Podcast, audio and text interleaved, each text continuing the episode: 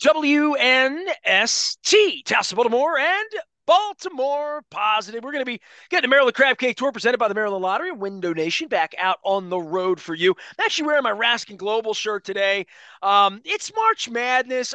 I have friends and sponsors that are worked up. We're going to be at Hollywood uh, Casino up at the, the Barstool uh, Sportsbook and Restaurant, family friendly. You can bring the kids. Come on out. It's easy. Uh, big screens, big wings, big burgers, big beer and big brackets, Luke Jones. So uh, as we uh, we get going here, take a moment from Lamar, opening day, St. Patrick's Day, all that. Hey man, the Terps are kicking things off on Thursday. This um this is fun to print brackets and and to have wagering facilities mobily available to you at Barstool Sports and other places um, to make this as much fun as it was in the seventh grade back in the days of I don't know Greg Manning and uh, uh, Reggie Jackson and uh, oh I don't know uh, Adrian Branch. Yeah, no question about it. And I think if you're a Maryland fan in year one of the Kevin Willard era, you're heartened by this. You're encouraged by this. I think any Terps fan going into this season would have said if you can make the NCAA tournament, knowing that you had some holdovers from the Turgeon era, knowing that you had some transfers, and knowing that this wasn't truly a Kevin Willard team just yet. Uh, but making the tournament in year one, you're checking that box and you're saying, I'll take that. And, and, I'm excited by that. So, and that's exactly what the Terps have done. You know, we've talked about it all year in terms of how well they played at home. Uh, how much they struggled on the road in, in the Big Ten. Although I know Kevin Willard has bristled about that, saying that he thinks they played better than their record would, would indicate, which uh, there's some merit to, but at the same time, one and nine is one and nine on the road in the Big Ten. And uh, you look at this draw, uh, West Virginia in the first round, and knowing that Alabama looms in the second round, realistically speaking, if you can beat West Virginia, this is you'll sign off on this and you'll say, hey, great first year, uh, great you know, great uh, accomplishment for a team that did not have very high expectations. And I think uh, just a, a, year where you recalibrate some hope. Uh, I think one of the big complaints of the Mark Turgeon era was there being a very distinct ceiling uh, for, for this program. I think the floor was, you know, we talked about the floor. That was fine. They weren't having these god awful seasons or anything like that. But you just didn't really think that they had that same ceiling that they had had 20 years earlier. So, you know, well, and I want to I want to address that because you mention that all the time in regard to Turgeon, and I think that's in regard to the fan base believing that and whatnot. But I would say they were thought to be one of many in the Big Ten. And every year, Wisconsin will have a year, and Ohio State will have a year, and Michigan will have some players, and Michigan State will always kind of have players, kind of like Duke and North Carolina.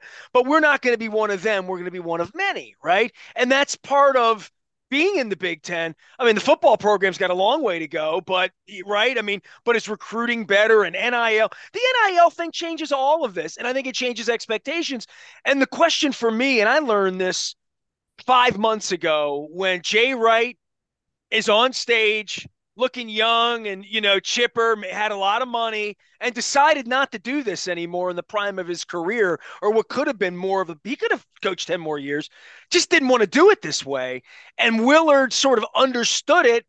It's kind of like being a millennial or being an old fart or being a baby boomer right? You know go boomer right? I, there's a new era and a new way this is going to be done. And if you're not embracing that you might as well be Lefty Driesell or Gary Williams or somebody else that doesn't want to play this game because this is a different game right now. Yeah, it is. And I don't think anyone necessarily even has it figured out uh, at this point in time. I think that's what everyone's doing. But uh, in the same way we were talking about AAU ball changing the landscape, I don't know, 15 or 20 years ago, you know, at, at a time when it didn't feel like Gary Williams wanted to do that. And look, that was his prerogative. I mean, and all these coaches are going to make that decision, especially ones who've been around the block uh, a few times. But Jim Boeheim exiting, by the way, I just got to throw that in. Yeah, yeah. Finally, which, your guy, yeah. Mr. Syracuse. You wore an orange creamsicle something on your head at some point, didn't you?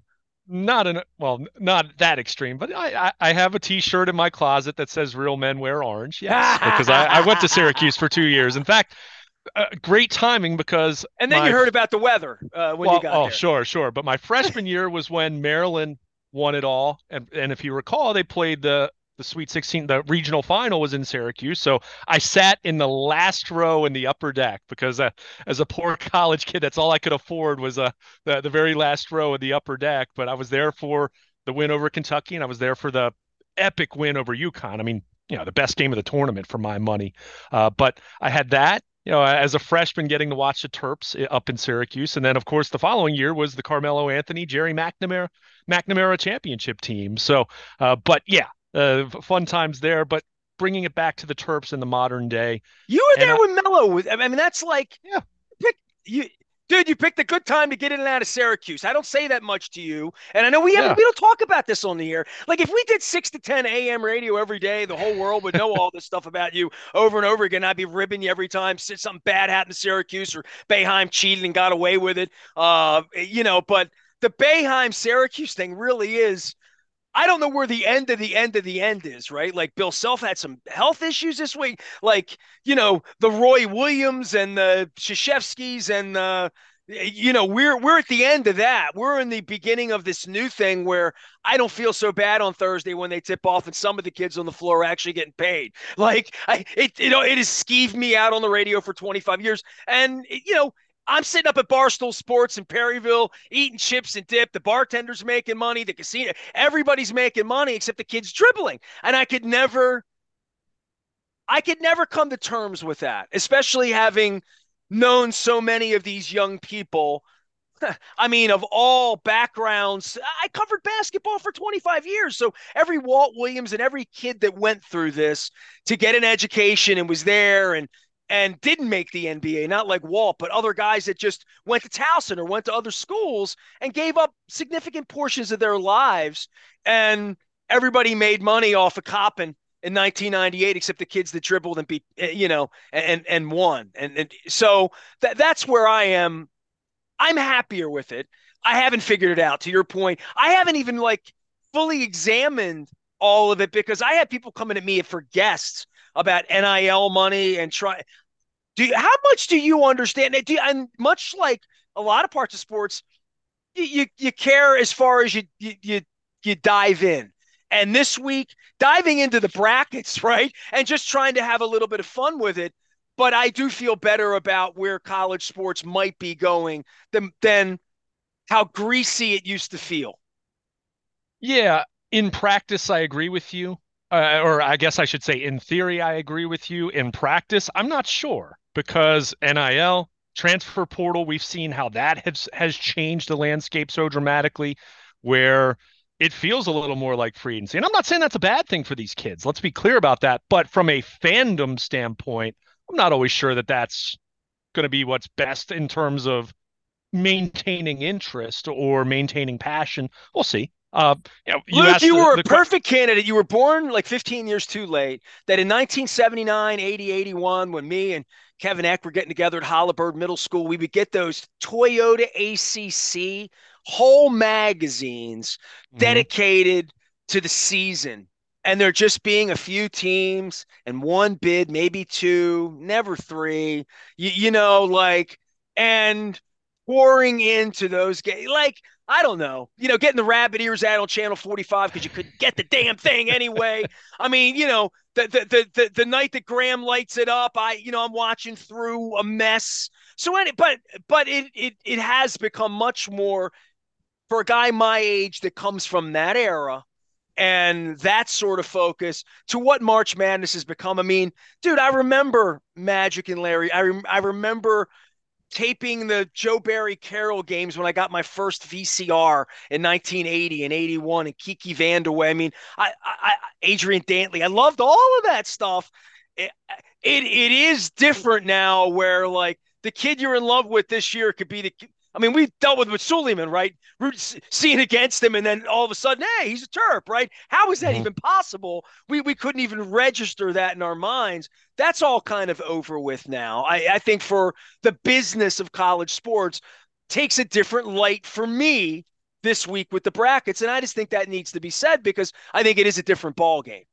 Oh, it definitely is. And again, when I say that I don't know what it means from a fan standpoint in, in terms of whether it's going to help the the sport help the product or not. I mean, it's good for the kids, and and absolutely, and a lot of what you just shared I agree with wholeheartedly. So I think this matchup between Maryland and West Virginia, I mean, take a look at both teams' leading scorer. Jahmir Young transfer, uh, Erik Stevenson for West Virginia transfer. I mean, you look at West Virginia; they have some transfer players. Uh, it's a very senior laden roster. Uh, you know, Maryland having uh, some of the same elements. So, you know, you, you, and clearly Huggins has been at West Virginia for a long time. So him and Willard aren't, aren't you know, an appropriate uh, comparison, but you know, it just speaks to how much the landscape can change year to year now. And with NIL, and you asked me a, a couple minutes ago how well versed I am with that.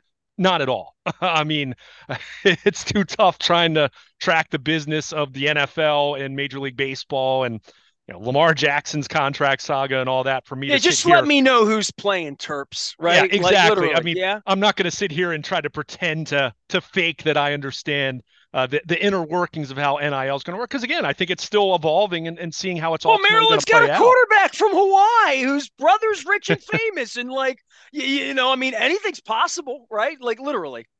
Yeah, I mean, I I think. Uh, it, that's what makes this so fascinating when, when you throw NIL in there as far as market size and you know how many you know how many opportunities are there for college athletes compared to if they're in a, a market where they're kind of in the middle of nowhere compared to here where there's professional teams everywhere you look, right? And advertising dollars that are going out all over uh, the place, every which direction. So, you know, I think it's just it's something that Willard's going to have to figure out. It's something that all these coaches uh, are figuring out. But uh, in the meantime, understanding that big picture question and how important that's going to be to Maryland's success in the big term, I think that's where you, you bring it back to the micro, looking at the here and now and saying, you know, making the NCAA tournament and having an opportunity to win a game, you know, against West Virginia, which I think certainly the Terps have a, a, a, puncher's chance here. I saw what I guess the early line has has West Virginia as a slight favorite, which you know is fine. You know, they they played in a very difficult conference. You look at their conference record, and then you remember, oh, they played in the best conference in the country, whereas you know Maryland was in the second best. Uh, in, at least in terms of all the rankings and all the different things, uh, metrics that you see. But you know, the following round, if Maryland can get through, we'll come back to that same theme that we've been talking about. Uh, you know, Alabama will be playing what less than an hour away from Tuscaloosa, so it is what it is. They're the top overall seed in the tournament. No, I don't give Maryland much of a chance, uh, but you know, if you can win on Thursday, you get that early start. You know, that 12, you know, what 12, 15, first game of the uh, of the first round, which is fun. Uh, and then you get if you can win, then you sit back and watch everyone else. So you know, we'll see how it plays out. But certainly, you and I talking about this back in November and December. This was this was always a realistic, good goal for this team to have would be to make the NCAA tournament and see what your draw is in the first round, and then you you kind of go from there. So from that standpoint, uh, definitely encouraging. You know, would have liked to have seen them maybe win a, an additional game in the Big Ten tournament. You know, that played an Indiana team on Friday night. I mean, that was like a home game. You know, uh, so close. You know, uh, w- with Indiana traveling to Chicago, not a big surprise there. But, oh yeah, wait till Saturday. Yeah, yeah. I mean, exactly. I mean, you know, that'll be nothing. Especially th- those uh, Alabama fans, they'll be cranky because they weren't in the college football playoff this past year. So you know, they'll be all excited for that. But you know, again, see what happens. You know, uh, see what see what happens against West Virginia. If you win a game, great. You know, compete against Alabama, see if you have a chance late. Uh, I don't give them much of a chance, but it is what it is. But in the big well, picture, I mean, sense, if you're going to compete, compete. You know, get knocked out yeah. by a team that can win it all, or have a chance to shock the world, right? Like if you sure. if you're good on that day and you can shoot the ball a little bit in a weird gym, uh, which is really that's been the weird part for them has been road fans feeding off of that energy at home, not being able to feed off that energy at all in regard to shooting, um, and in regard to sort of patience and being a little yippy on the road in general, mm-hmm. you know, all the way around. I don't know what that means for a little yellow puddle under their legs, but they will have been in the gym on Thursday and allegedly been successful against a similar team. We, we could talk so much about where teams land on the line And to your point, my point, every time we've talked about the Terps this year, whether it was back in January as they started to maybe pick up some momentum a little bit and start looking like a team that was rounding out and playing well at home, um, and having big wins early in the year, big point differentials where you're like, hey, they've beaten good teams by 20 points or decent teams, programs by 20 points. You looked at it and said, well, you know, eight line, nine, six, seven. Yeah, it doesn't matter. Boy, the eight nine thing really changes their dramatically changes their prospects of still playing this time next week in regard to home game one seed in the heart of it. I mean, they'll get good barbecue down there, but uh, you know, like this is this is a really um, group of death kind of draw for them in regard to to how it worked out. That boy, the six or seven, maybe shoot the ball one time, beat Minnesota, beat State Penn, beat somebody, anybody at the end of the year, Ohio State, anybody. You know, win another game last week, the, the tournament, something to get yourself off the eight line. But I'm not a big bracketologist as far as where, because I think the middle of it all tends to be a popcorn machine. It's just where they kind of squirted out. They really got penalized. That one in nine hung them. I think when the, when it came time to put them on a line. Yeah, I mean, and it just comes down to it. I mean, you know, when you go 10 and 0 at home uh, in the Big 10, that sounds awesome and it is. Uh, and it really reflected the kind of home court advantage they had and and that was heartening uh, as far as the future and, and, understanding Big Ten teams coming into College Park, uh, and it you know feeling you know you're hoping it feels like it, it did for ACC teams to come into College Park 20 years ago, uh, but yeah, when you go one and nine on the road and you, and your one win is uh, against a lousy Minnesota team. Now it was a blowout. Uh, yeah, it was one of those sleepy late Saturday night games uh, at, at the at the barn in Minnesota, but yeah, you're you're going to get dinged, uh, and I mean, you still look at Maryland's overall profile. I think what they were number 31 in, in the the net rankings, NET rankings, and three quad one wins. They had, I think it was what a half dozen quad two wins. I mean, you know, they they had a a, a nice profile, but yeah, you you do kind of look at it and say, okay, what have you done away from College Park? And and Willard decided, you know, they did have a couple neutral court wins early in the year, oh, although that feels like an eternity ago. Feels like three seasons ago. You know what it feels like? It feels like Christmas. Yeah, right. I mean, kind of was exactly, exactly. You're you're talking back in late 2022. I was eating eggnog and pumpkin yeah. spice back then, man. You know, Ex- exactly. So you know, from that Lamar was healthy and happy. yeah. So so from that standpoint, you kind of look at where they they fell. I mean, it's it's not surprising if you looked at at the bracketology, kind of leading into Sunday night selection show. They the eight the eight seed is about where people thought they were going to go. Uh, you know, unlike I, I would even say like look at Penn State who had the really impressive run to the Big Ten championship game. A lot of people kind of thought Penn State was going to be an eight, and they ended up being a 10 and they draw a texas a&m team that some people think should have been a, a better seed than uh, a seven so you know it, it's all relative right i mean everyone kind of it's easy to pick out a few teams that you say, hey, that's a favorable draw, but there are plenty of teams that are going to be unhappy one way or the other. But yeah, the, everybody's got to play Duke eventually. We used to say, right? Sure, sure, yeah. So, and, and by the way, begrudgingly, Duke playing some pretty good basketball at the end of the year. Uh, don't like giving them too many compliments, but uh, so you know, again, you show up, you play Thursday, you see if you can get by West Virginia. I mean, you know, I, I expect that to be a, a close game.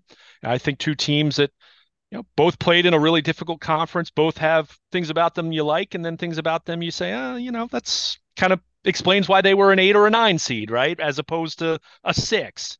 Uh, so you know, you see how it plays out, and then yeah, you're going to play Alabama, barring a, a UMBC over Virginia scenario uh, for for the, the, the Crimson Tide, and you know, we'll see how it works out. So, but if you had told me back in November, Maryland would be playing in the NCAA tournament and they would have a you know an eight nine matchup, I would have signed up for that gladly, and I'd say, hey, that's that's a good opening year for Kevin Willard. Uh, the, the challenge will be then moving forward. How do you build on that? So uh, it's a better opening if they win. You know, yeah, if at three o'clock sure. on Thursday we move on and and they get a big game, right? Sure, and they get a chance all the Maryland disappointments, every time I see Rex Chapman tweet, right, which is like every minute of every day, right, I think back to the year they had a chance and I was in Rob the DeBilliard's basement against Kentucky. And I think about them having a chance against any of the the bigger teams, and that's when it would really. I mean, the season breaks through if they're playing basketball next next week. Still, somehow, if they they create a miracle, the only way to create a miracle is to put a one in front of you. I think. I mean, I I don't. It doesn't impress me beating West Virginia, and it, you can only go so far in the tournament, hoping that the 13 knocks off the four and you get you, you, you get that edge, right? And they have had that in the past, where that second round game came at the expense of a higher seed.